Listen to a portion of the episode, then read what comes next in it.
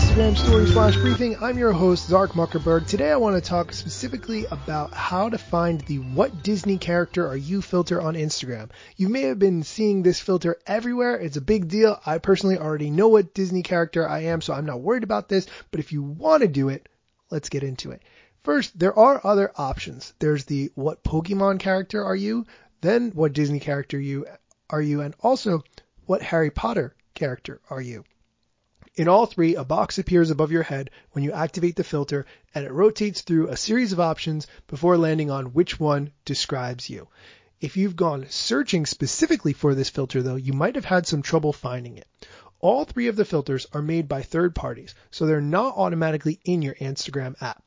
The easiest way to get access to these filters and any similar ones that might come out in the future is to watch someone's story who has that filter and then tap on the name of the filter at the top left side of the page when you see a friend using it. When you do that, Instagram will launch a pop-up with a button that says try it. Tap on that and you'll be able to try it in the moment. You'll also see it temporarily as an option whenever you launch Instagram stories from that point going forward. So if you really love that filter, you can save it by tapping on the name of the filter, which will bring up the option to save the effect or send it to a friend who might not be able to find it either. There's a link for you to also browse through the effect gallery, which there's so much interesting stuff in there. It's definitely worth the time to investigate.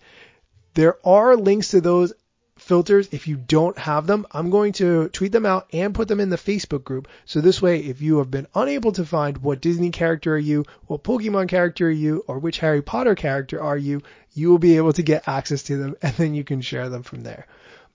If you would like to be a member of my Facebook group, where I share tons of other valuable insights, including the links to all the stories that I talk about on this show, you can go to facebook.com slash groups slash IG stories and you can get access from there.